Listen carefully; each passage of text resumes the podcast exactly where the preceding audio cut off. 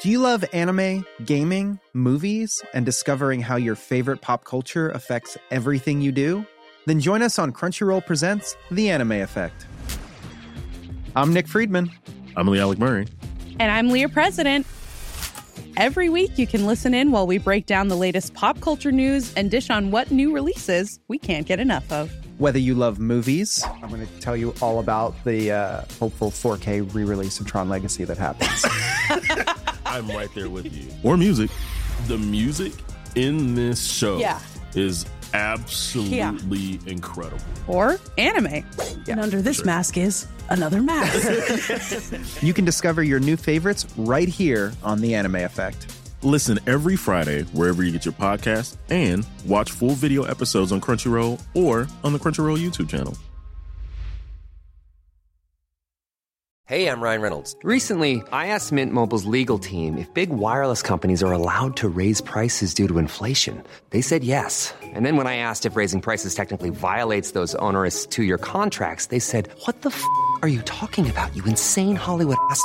F- So to recap, we're cutting the price of Mint Unlimited from $30 a month to just $15 a month. Give it a try at mintmobile.com slash switch. $45 upfront for three months plus taxes and fees. Promoting for new customers for limited time. Unlimited more than 40 gigabytes per month. Slows. Full terms at mintmobile.com.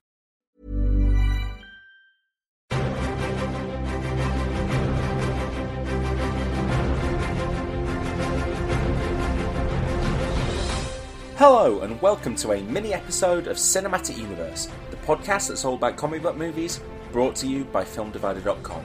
I'm your host, Joe Cunningham, and I'll be bringing you a truncated version of the show to bridge the gap between our Chronicle and Scott Pilgrim vs. the World episodes.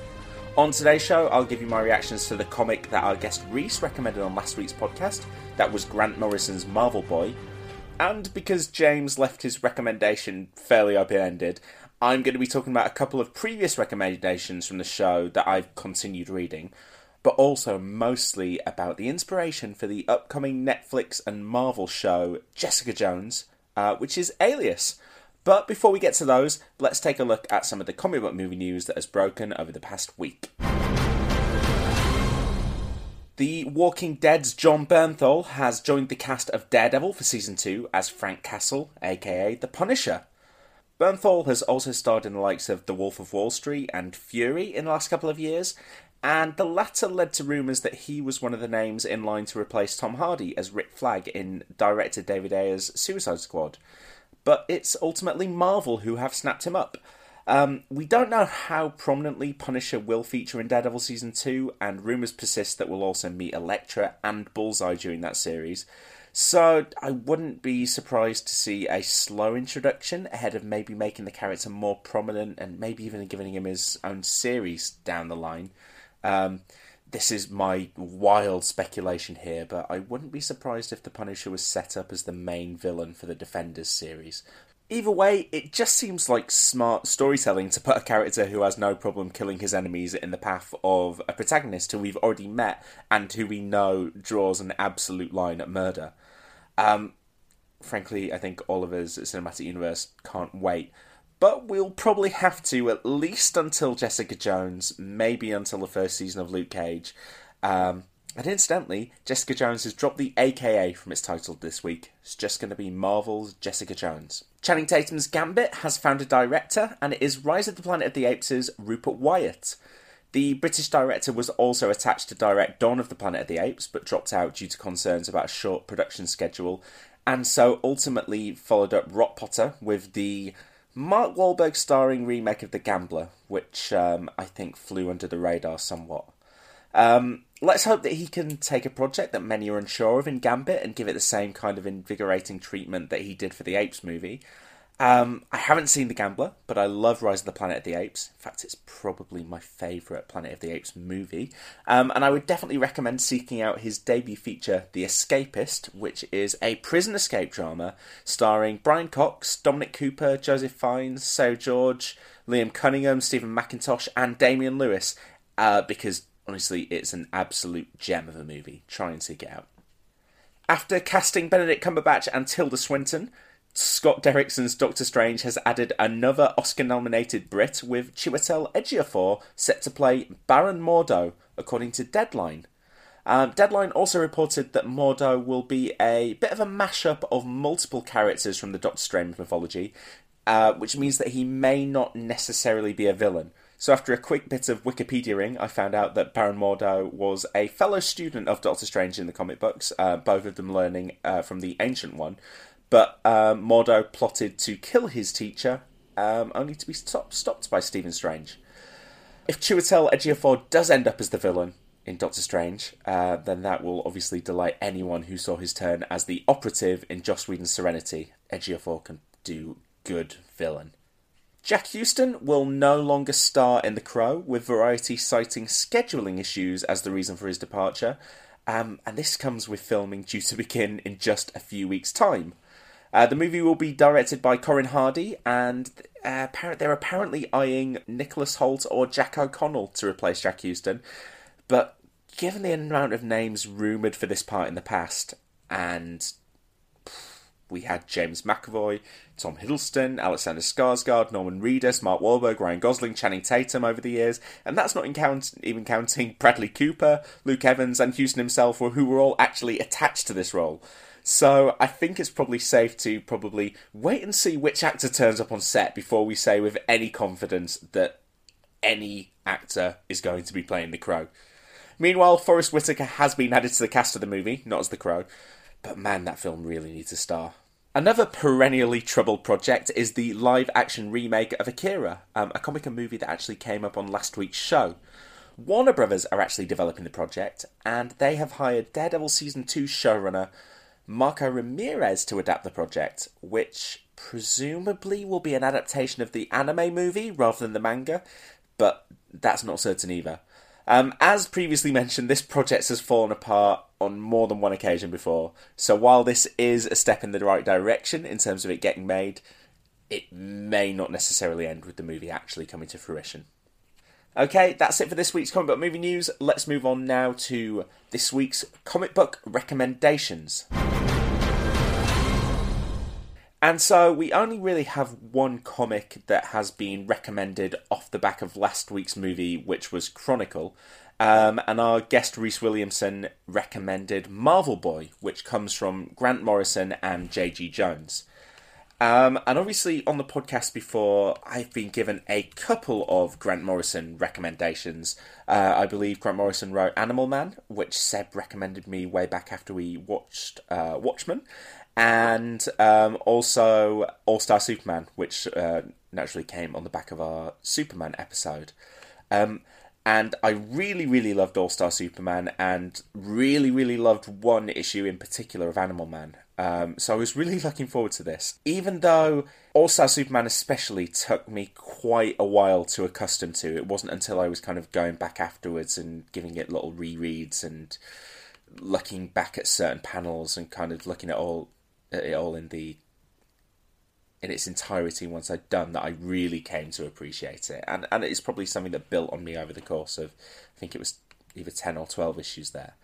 And unfortunately could say that a lot of Marvel Boy went over my head. Um, I've tried to do a lot of reading um, about it afterwards to kind of find out what it is about Marvel Boy that that works for people, and um, obviously it came highly recommended from Reese last week, who who was speaking so highly of Grant Morrison, and um, yeah, so it's kind of frustrating, really, not to get it, and I think that might be the case. I think it might be that I just I, I just didn't get it. I found it a real a real hard kind of like brain melting slog over the first couple of issues. I was trying to figure out what was happening all the time and constantly trying to work out what I was missing. Um, the art is great. It looked pretty unconventional. Um, and I wondered whether, like, uh, when when I was going back and reading stuff and reading pe- other people's um, appraisals of the art and talking about kind of the details in the back of scenes and the way that the pages are constructed, uh, being a little bit more experimental in form. Whether that was something that just I couldn't appreciate. I, I I've spoken before about being more of a plot guy, um, and especially coming to comics, art is not something that um, maybe I just haven't seen enough comic book art to truly appreciate it, but especially when you're experimenting with form, um, that's probably something that I haven't read enough comics to be able to get my head around in any way. Um, and then when it came to the content, so yeah, so this is this is about a character called Noh-Varr, who is a Kree who crash lands on the Earth, um, and all the rest of his crew die. I think it's implied that some of them are killed when they arrive because basically there is this villainous character uh, called Midas um, who wants the cosmic rays of Marvel Boy's engine ship so he can kind of power himself up and become like the Fantastic Four power wise. Um, and Noh-Varr kind of in the first couple of issues responds really badly to that that his friends have all been killed and that he's been captured and tortured as he first arrives.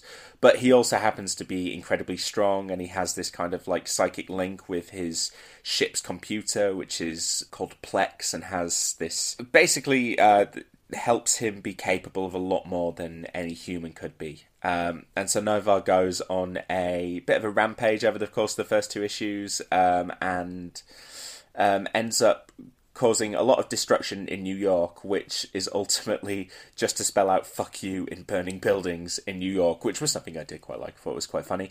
Um, one one of these six issues really did work for me, um, or at least conceptually worked for me. I felt I could get my head around what Grant Morrison was doing in that one, um, and this was uh, the third issue, which was called Digital Concentration Camp X1, I think, which is about this villainous organization called Hexus, which starts up on Earth because it escaped from some containment chamber on Noh-Varr's ship, and basically it's this alien virus that sets up a corporation that tries to become like a global, uh, like monopoly that caters to everything that customers possibly want and basically slowly becomes the dominant organization on earth. It essentially becomes Buy n Large from Wall-E.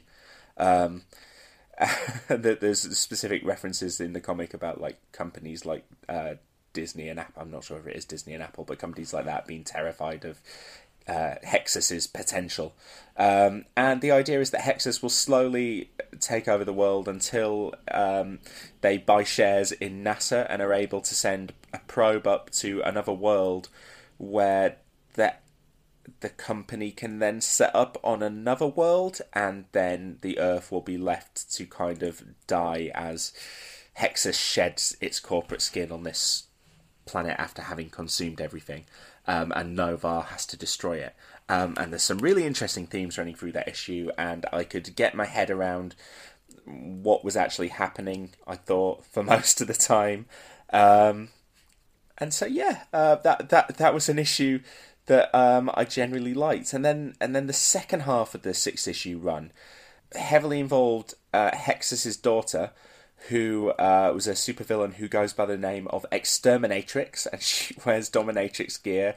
And her and Noh-Varr, after fighting for an issue, fall for each other and decide to fight back against Midas. Um, and Midas does eventually get these Fantastic Four esque powers. He kind of gets the powers of the, all of the Fantastic Four combined. Um, but even then, when it comes to the final issue, Noh-Varr makes pretty sharp work of him um, and it was it was something that I could I could never really get too I could never really get too invested in any of the stories because I just thought that Noh-Varr always seemed like he was ultimately going to win, and I'm guessing that that probably wasn't that important, or he just seemed he just seemed too powerful, but I'm sure that's not at all important to what Grant Morrison was trying to do with the story. And it, again, it seems to me like he was maybe trying to do interesting stuff with the form. I read quite a few places that he wanted the comic to be less like a movie storyboard and more some like experimental in the way of telling visual stories. Um, but it did it did happen that the the dialogue on the page, the text on the page, a lot of the time I was reading and kind of going, "Wow, I I feel absolutely floored by jargon, and I'm gonna have to go back and reread this." reread this entire page to try and re- actually take in some of the words that were said on it. but yeah, so I think the comic ultimately ends with Noh-Varr. He is sent to jail, and he decides that um, he, he kind of goes from from villain to hero, back to villain to hero, back to villain again. Um, I think most of the time he seems like uh, petulant and self-serving, but this kind of matern- paternalistic relationship that he has with Plex sometimes guides him down a better path. Um, and maybe the relationship that he strikes up with Exterminatrix, which is a name that I can't say without laughing, uh, maybe that sometimes helps him be a little bit better.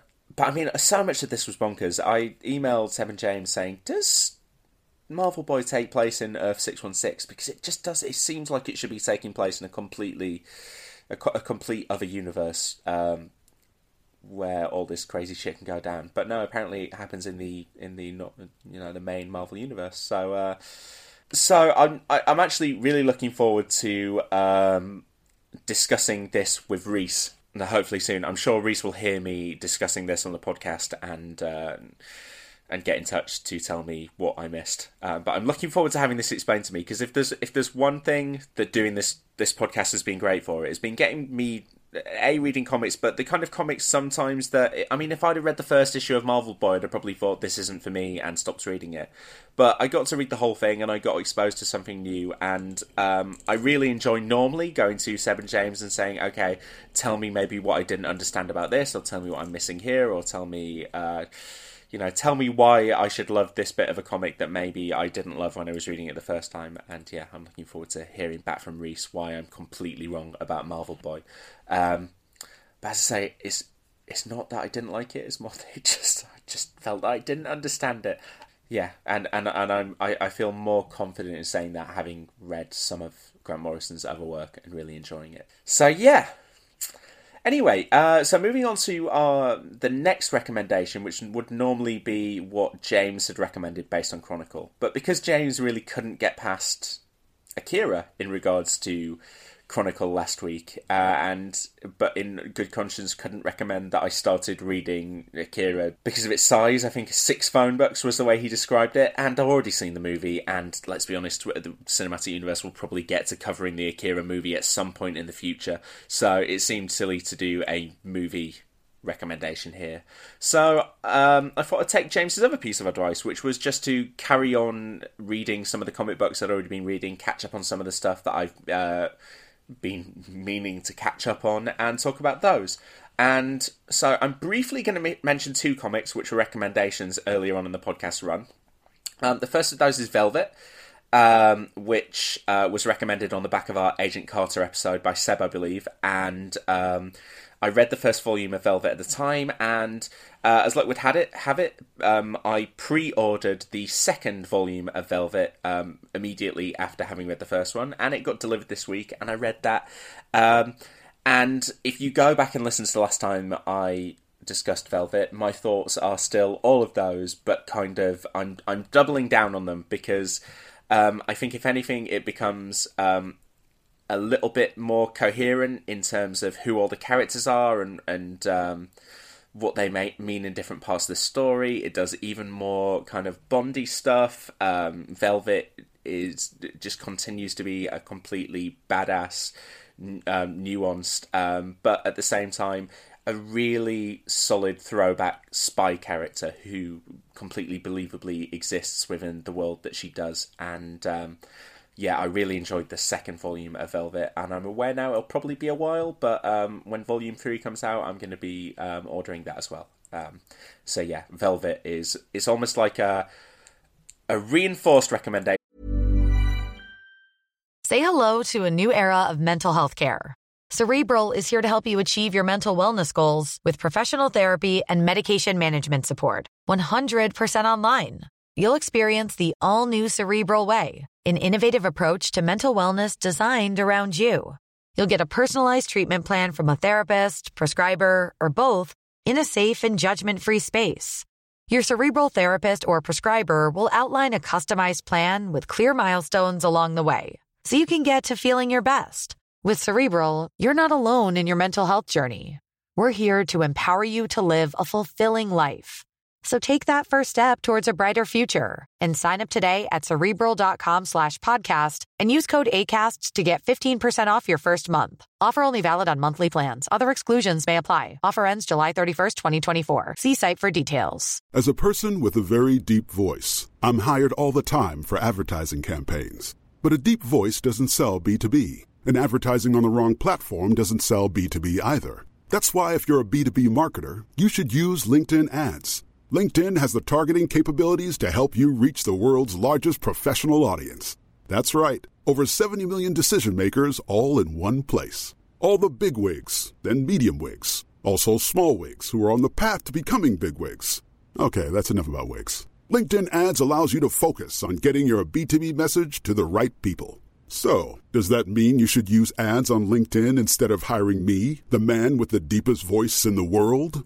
Yes. Yes, it does. Get started today and see why LinkedIn is the place to be to be. We'll even give you a $100 credit on your next campaign.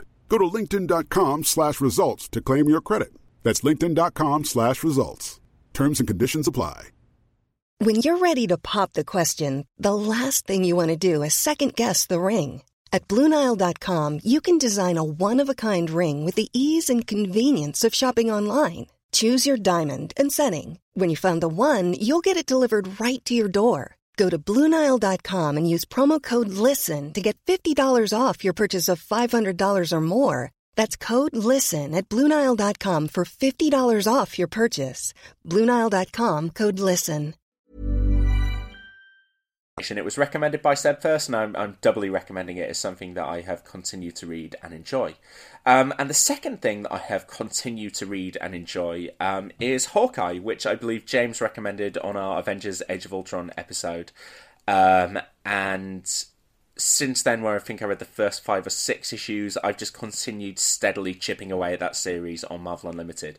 Um, and I think I've read all but two of the issues that are on Marvel Unlimited now, maybe three, but I'm, I'm quite close to the end, and I'm aware that there's one more that has been delayed and delayed and delayed that will actually be released next month.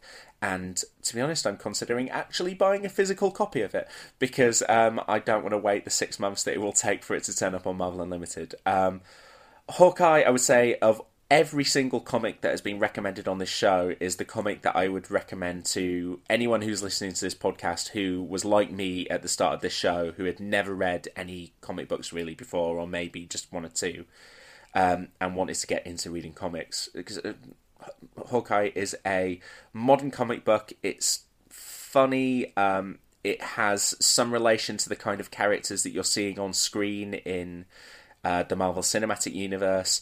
Um, it has an absolutely fantastic male protagonist and female protagonist, um, and Kate Bishop, the female protagonist, is so fantastic that uh, about ten issues in, the comic book splits, and you start getting an issue following Clint Barton and then one following Kate Bishop. And I mean, I watch Arrow and Flash on TV, and um, this season I've been watching them, you know, one arrow, one flash, and after every arrow, as much as I still quite like the show, I'm like, oh great, I will get to watch another flash. And after every flash, I'm like, oh, I've got to get through an arrow before I get to watch the next episode of Flash.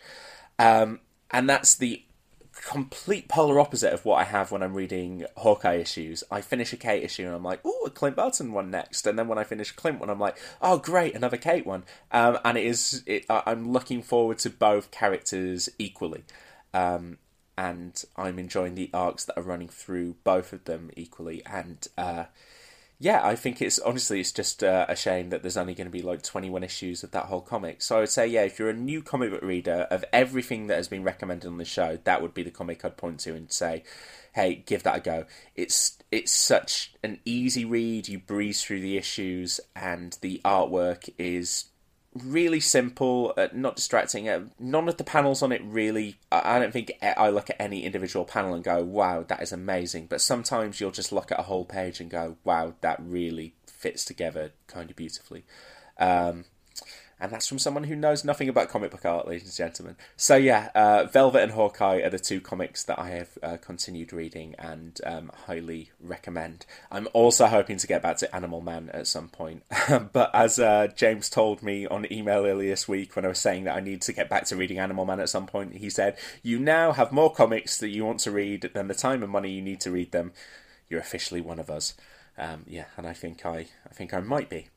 Um, and another reason I think I might be is because we're going to get to the the second uh, main comics discussion now, uh, which is uh, Alias from Brian Michael Bendis and Michael Michael Gaydos. And uh, last just this weekend, really, I thought, oh, it'd be great if I could read some of Alias and talk about that in the show and kind of make it like a to make up for James's non-recommendation last week, kind of do bit of Hawkeye, bit of Velvet, bit of Alias. So I thought, well, if I read a little bit of Alias, um, that'll be great. I'll have a, a, bit of an insight into who Jessica Jones is ahead of the Marvel series.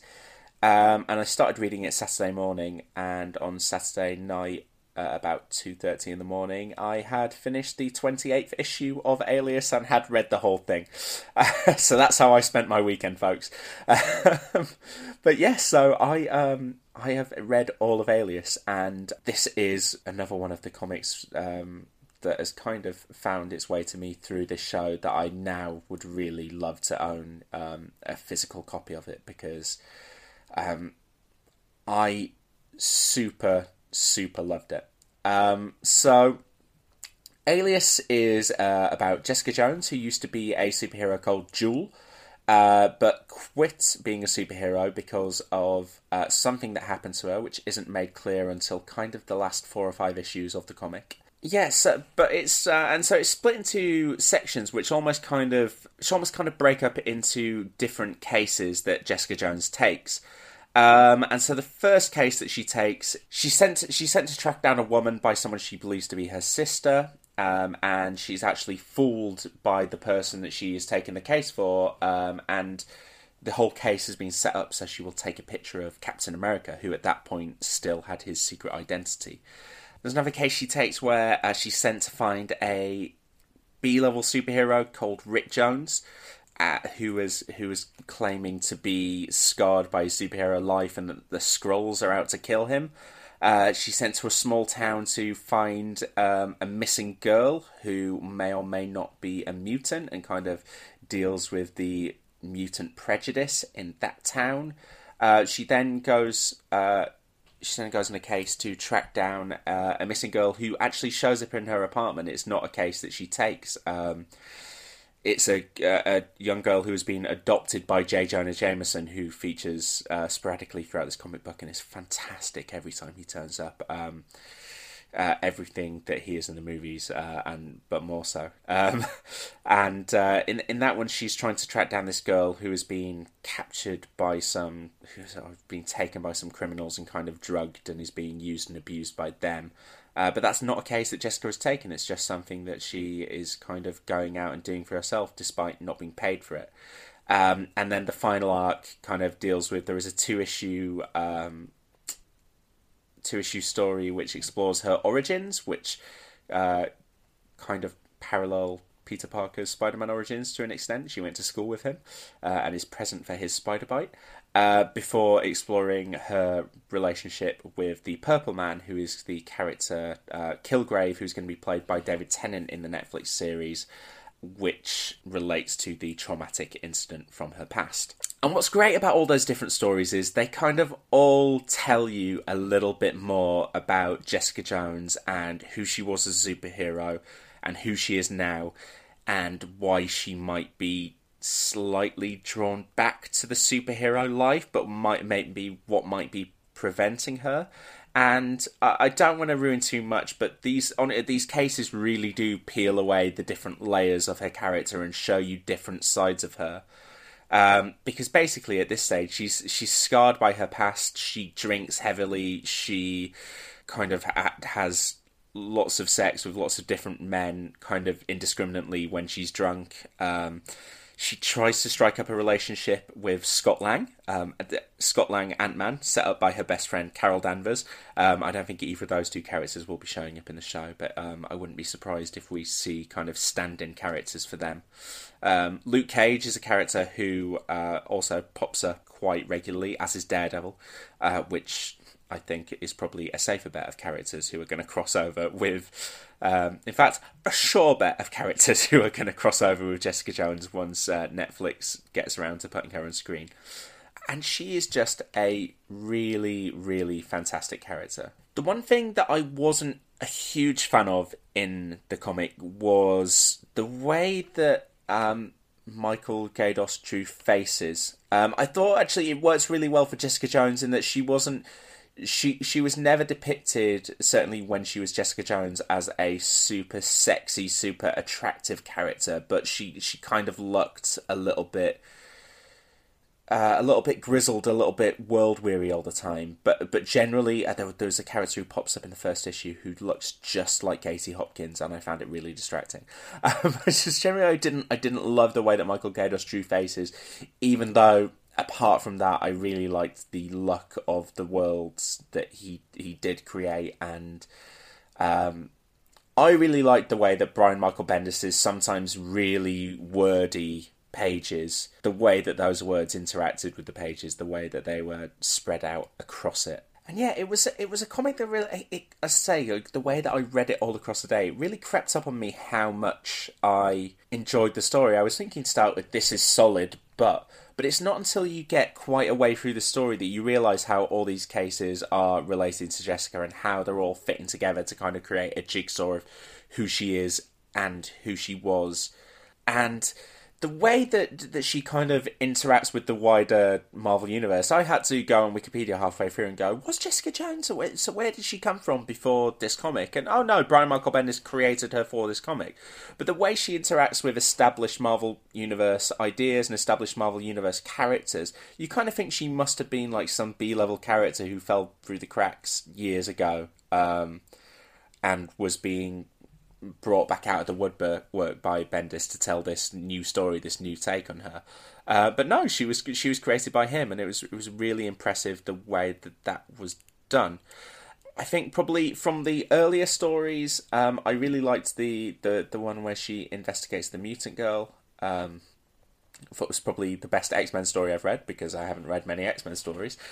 Um, uh, and and then the, the the one that I thought really worked was the, the, the combination of her origin at the end with the oh uh, and the and the one about the young Spider Girl because you could really you could really see at that point uh, the way that Jessica was creeping back to becoming a hero and getting ever closer to this traumatic event from her past. You could tell that whatever was happening here had a lot to do with uh, a lot of similarities with what happened to her. Um, and it kind of builds perfectly to the Purple Man arc.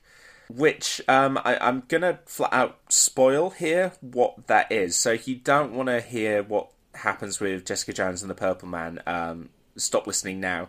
But um, I assume Netflix will probably change this to, to some extent anyway. Um, but essentially, the Purple Man is a man who, whatever he says, the person who hears it is almost hypnotized into doing. And so when Jessica Jones goes to break up a fight that is occurring because the Purple Man has ordered it to happen, she immediately kind of falls under his thrall and anything he tells her to do, she does. And uh, I was immediately a little bit worried that this was going to be a purely sexual thing and that it was going to be pretty grim and that it was going to be really difficult to read. And what happens is difficult to read, but I really liked the way that Brian Michael Bendis didn't just go to horrible traumatic event from characters past. It must be that she was raped, and a couple of the male characters in the comics actually say, "Oh, were you raped?" I think I think Scott Lang definitely says it, and I, am pretty sure Luke Cage asks her outright. Um, and it's not that, and there is a sexual element to the way the Purple Man controls her, um, which you can see more from kind of the way it's drawn. uh, but crucially, the artwork is is is kind of different in those scenes as well. So it, it it almost feels like a cartoonish version of the character that this is happening to, as if it is not quite real. But it's more it's more uh, uh, the way that this psychologically affects Jessica Jones, and basically, while the Purple Man never rapes her, he's he rapes a lot of women in front of her and makes her watch, and makes her beg him to do the same things to her. And so, obviously, that is that is horrible and sexualized and grim and nasty and unpleasant and difficult to read. But at least Brian Michael Bendis didn't just go, "Okay, yeah, she was raped. That was the thing that happened to her." And I, I, I thought it was it was dealt with really well in the way that Jessica Jones discusses it and discusses what what it was about it that was so traumatic to her and why it is something that she hasn't been able to get over. And honestly, the only real big flaw that I had with the way that the Purple Man arc ran through was basically the way it ended, where a kind of enormous Deus Ex Machina turns up in the form of Jean Grey to allow Jessica to overcome the Purple Man. Uh, but apart from that, I really, really loved it, and because it was it was all about Jessica Jones. It was all about her. It was all about what everything meant to her. It was all about how each event played into her character, told us more about her. Um, that almost every decision that the story made felt justified to me. And yeah, I just got completely sucked into it over the, the course of those. I think it was 28 issues, I'm not sure, but I just kept reading, kept reading. Uh, so yeah, really, really fantastic. One of the best things that I've read uh, for the show and um, has got me even more excited than I already was for the Netflix uh, show. Um, and Krysten Ritter, I think, is probably going to be fantastic in that role. And and I also found it really interesting the way she she kind of arcs towards wanting to be a superhero again. Um, I think that Marvel's Jessica Jones on Netflix, that character is going to have to probably embrace becoming a superhero again, at least in the short term, whether that's not in the long term, but in the short term, I think she will have to, given they're doing a Defenders series. Um, and while that's not what happens at the end of Alias, it's something that I thought felt like a natural endpoint for that character that um, maybe overcoming the Purple Man was something that would allow her to finally become a superhero because I felt there were there, there were hints all the way through the story that she was getting closer and closer to doing it through her private eye, eye work, even if she couldn't really acknowledge it or do it in real life. Um, oh, and another thing I have to note that I really liked were the covers drawn by David Mack for the individual issues. Um, I spent quite a while on Google Images just looking through those, and um, they are stunning. And I've so obviously read a bit of David Mack drawn work uh, before through through the Daredevil recommendations on the show. Um, and I really love his style. It feels completely unlike anything else I've seen. Um, and I, he was someone I was like, oh, it's David Mack. That's uh, that's something I recognise, uh, which is which is always a, a, mini little proud moment when it comes to me and comic books. Um, but yeah, so that is it. Marvel Boy, Velvet, Hawkeye, and Alias. Um, and that's it for this week. Don't forget that the next episode of Cinematic Universe will be covering Edgar Wright's 2010 film, Scott Pilgrim vs. the World. Um, if you're enjoying the show, then please do subscribe on iTunes, Stitcher, Player FM, or your podcast app of choice. And if you've already subscribed, then please leave us a rating or review and we'll give you a shout out on a future show. Uh, by a future show, I mean on our next show you'll get a shout out on our next show. Um, you can find more episodes of Cinematic Universe on cinematicuniverse.libsyn.com or as we're a Film Divider podcast at filmdivider.com. You can get in touch via Facebook, on Twitter at CU underscore podcast, or send us an email cinematicuniversepod at gmail.com. See you next week.